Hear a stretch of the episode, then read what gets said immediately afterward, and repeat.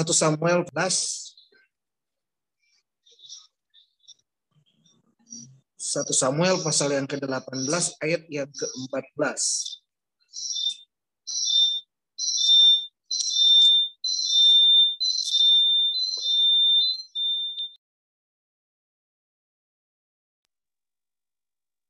Satu Samuel pasal yang ke-18 ayat yang ke-14.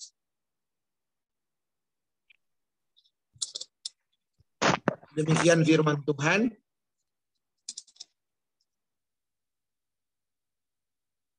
Daud berhasil dalam di segala perjalanannya sebab Tuhan menyertai dia. Sekali lagi, Daud berhasil di segala perjalanannya sebab Tuhan menyertai dia.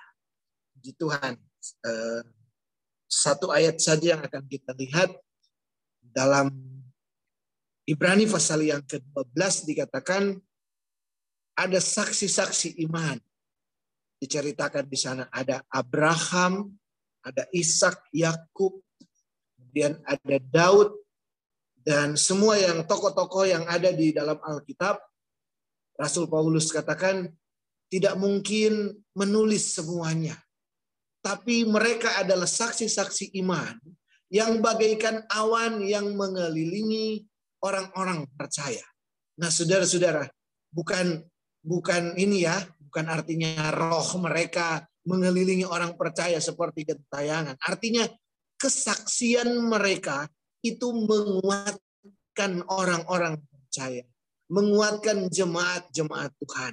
Nah, saudara-saudara yang kekasih di dalam Tuhan, salah satunya dari saksi iman dan bagaimana kita bisa melihat iman dari seorang tokoh yaitu yang saudara dan saya sudah kenal, sudah banyak tahu tentang tokoh ini yaitu Daud. Nah, di dalam 1 Samuel 18 ayat 14 dikatakan Daud berhasil di segala perjalanannya sebab Tuhan menyertai dia. Ada beberapa tokoh yang diungkapkan oleh Alkitab bagaimana mereka berhasil dalam perjalanan. Ada yang ada Yusuf, dan ada ada uh, Yosua, ada Daud ya. Ada banyak sekali. Deborah dan ada banyak tokoh-tokoh yang firman Tuhan memberitahukan, memperlihatkan bagaimana tokoh-tokoh ini berhasil di dalam perjalanannya. Nah, saudara-saudara, memang karena Alkitab kita ini dikenal juga dengan istilahnya kitab orang-orang jujur. Jadi sekalipun tokohnya begitu baik, begitu luar biasa, kalau dia salah, ditulis juga salah. Ya, Daud bukanlah orang yang tidak pernah melakukan kesalahan. Dia berdosa kepada Tuhan eh, dengan dia merebut istri Uria, dia mengambil Bathsheba. Itu dicatat. Jadi memang Alkitab kita yang penting adalah bagaimana firman Tuhan didik mengajar jemaat-jemaat itu kalau salah dia tulis salah, kalau benar ya tulis benar. Jadi memang Alkitab yang saudara dan saya punya adalah Alkitab yang luar biasa, firman Allah yang luar biasa yang menyatakan segala uh, segala sesuatu dengan terang benderang. Nah, saudara-saudara, tetapi kita lihat di sini Daud berhasil sebab kenapa? Apa yang ditinggalkan oleh Daud? Apa yang teladan apa yang ditinggalkan oleh Daud yang saudara dan saya bisa lihat? Saudara-saudara yang kekasih di dalam Tuhan, di dalam pasal 17 ayat yang ke-26 dikatakan di sana ini yang yang pertama. 1 Samuel pasal yang ke-17 ayat yang ke-26. Lalu berkatalah Daud kepada orang-orang yang berdiri di dekatnya. Apakah yang akan dilakukan kepada orang yang mengalahkan orang Filistin itu dan yang menghindarkan cemooh dari Israel? Siapakah orang Filistin yang tak bersunat ini sampai ia berani mencemoohkan barisan daripada Allah yang hidup. Rakyat itu pun menjawab dengan perkataan tadi. Begitulah akan dilakukan kepada orang yang mengalahkan dia. Ketika berhadapan dengan Goliat, Goliat mencemoohkan orang Israel. Saudara bisa baca di sana. Waktu Daud hadir, waktu Daud ada, firman Tuhan katakan Daud seperti apa ya? E, marah dia. Daud marah dia yang tidak bersunat ini. Siapa yang bukan umat Allah ini? Kalau zaman Israel dulu ya, perjanjian lama, umat dan bukan umat ditandai dengan sunat atau tidak bersunat. Kalau kita sekarang tidak demikian. Umat Tuhan dan bukan umat Tuhan ditandai dengan penebusan darah Kristus. Bagaimana saudara dan saya sudah diselamatkan, menerima Yesus sebagai Tuhan dan Juru Selamat, dan melakukan firman Tuhan.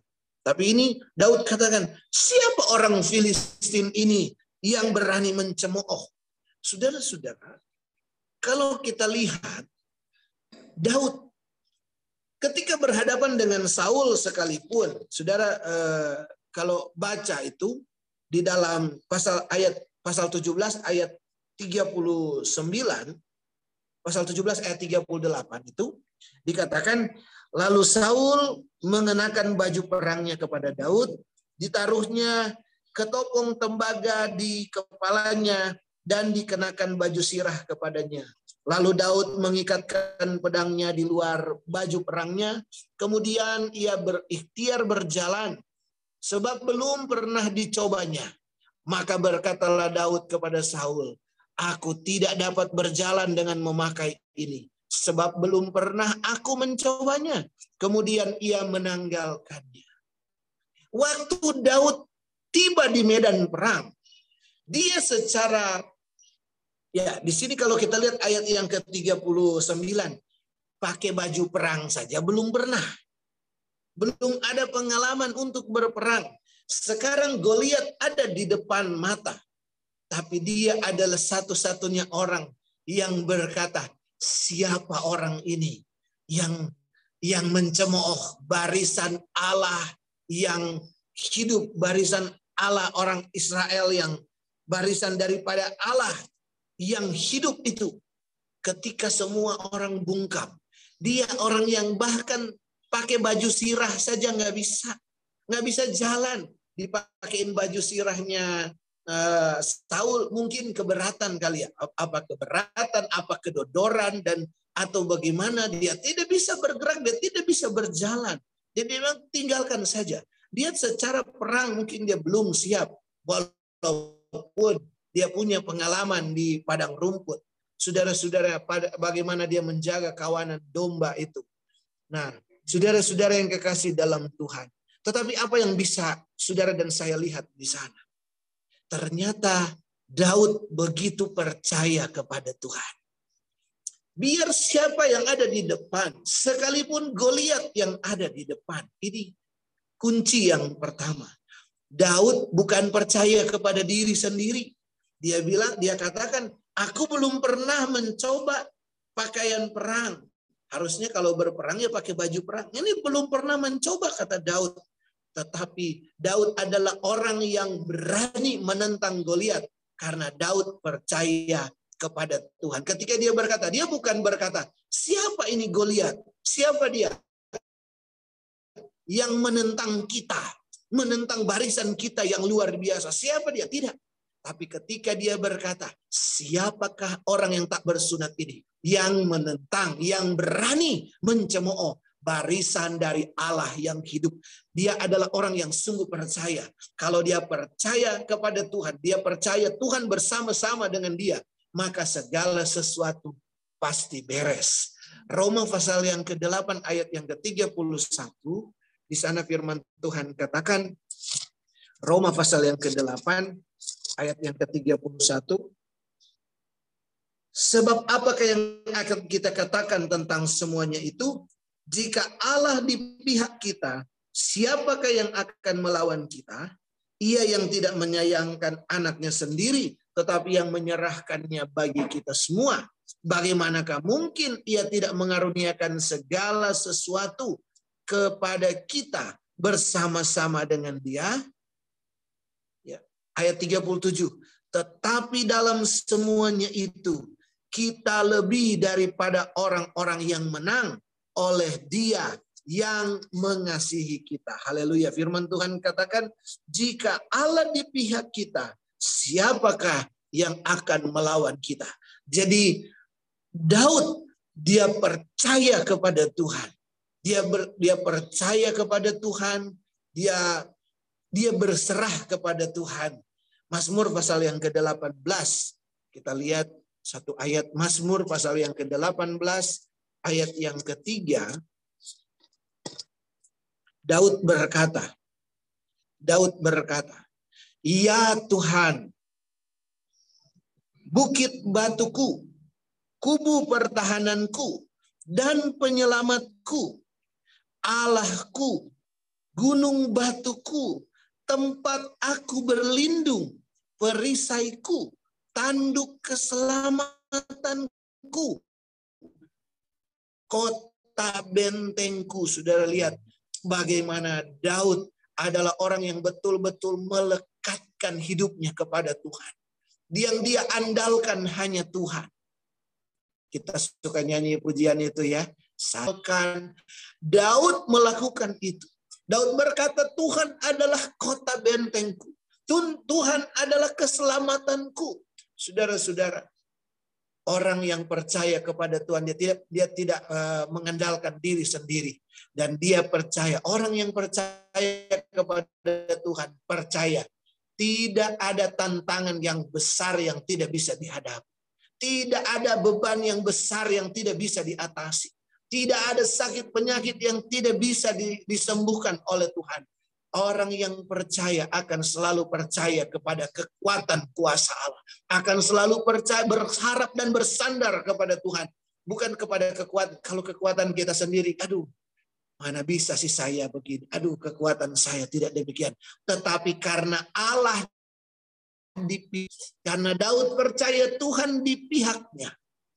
Daud menjadi percaya kepada Tuhan sehingga dia dengan PD ya PD-nya ya dengan percaya percaya kepada apa bari, uh, kepada kekuatan mereka yang ada Tuhan di dalamnya.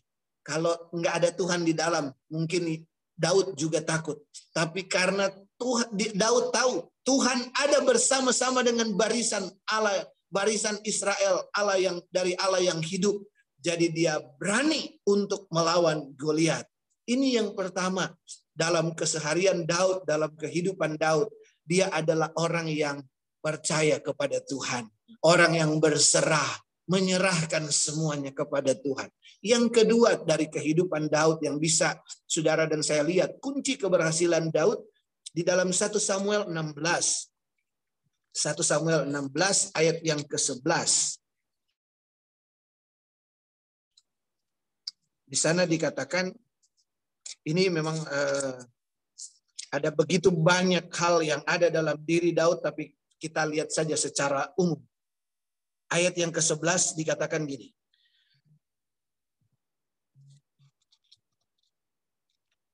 Lalu Samuel berkata kepada Isai, Inikah anakmu semuanya?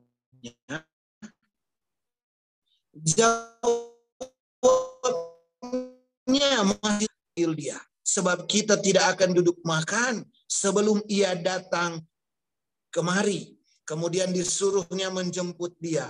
Ia kemerah-merahan. Matanya indah dan parahnya parasnya elok. Lalu Tuhan berfirman, bangkitlah, urapilah dia, sebab inilah dia. Nah, saudara-saudara yang kekasih dalam Tuhan. Ini ayat yang ke-11. Di mana Daud waktu mau dilantik oleh Tuhan. Samuel datang karena uh, Tuhan katakan, Samuel, kamu pergi ke Bethlehem, kamu pergi ke Isai. Ada salah satu anaknya akan kulantik. Isai punya anak tujuh. Waktu ketemu, ternyata yang enam-enamnya ada di rumah bapaknya. Tapi yang satu ada di mana? Yang paling bungsu ada di padang. Enggak, nggak kelihatan. Tapi saudara-saudara yang menarik di sini adalah Daud juga adalah setia dalam tanggung jawabnya. Setia apa yang dipercayakan kepadanya.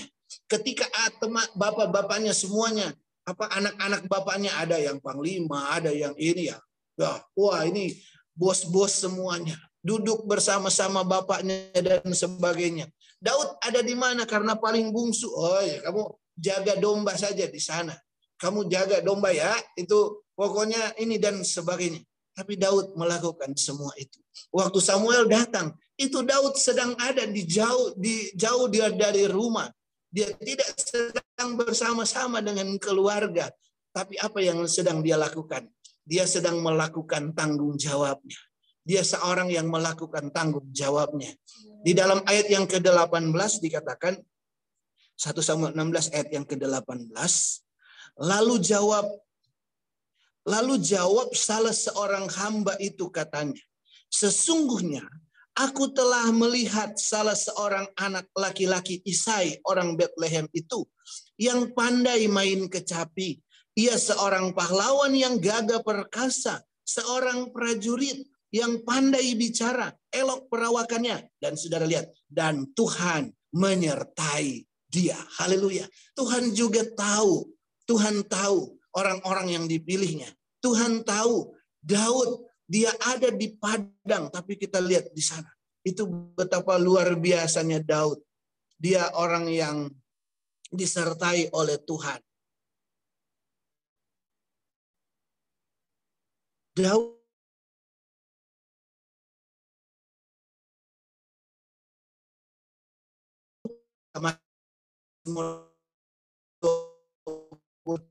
kita uh, tahu apa ya banyak kita sudah tidak akan kekurangan. Tuhan adalah gembalaku. Saudara-saudara dari keluarga-keluarganya. Tetapi Daud adalah seorang yang ada di padang rumput. Dia tapi dia bersaksi. Dia berkata bahwa ketika kepada apa Saul dia Daud katakan singa yang coba-coba datang untuk mengganggu Bapakku. Aku melawan mereka karena kuasa Tuhan. Kalau cuman Goliat saja, kalau singa saja Tuhan apa eh, dia dia katakan bahwa coba kita lihat di sana eh, ah, pasal yang ke-17 pasal yang ke-17 dan dikatakan ayat yang ke-37. Pula kata Daud, Tuhan yang telah melepaskan aku dari cakar singa dan dari cakar beruang, dia juga akan melepaskan aku dari tangan orang Filistin itu. Saudara lihat di sana, kita lihat di sana bagaimana Daud sebagai orang yang bertanggung jawab di padang rumput, bertanggung jawab melakukan tugas-tugasnya yang mungkin disepelekan oleh orang disepelekan oleh kakak adiknya ya ada ada kakaknya yang katakan kamu ngapain ada di di medan pertempuran ini? Kamu mending kamu jaga domba bapakmu yang dua tiga ekor itu. Daud katakan emang aku buat apa di sini?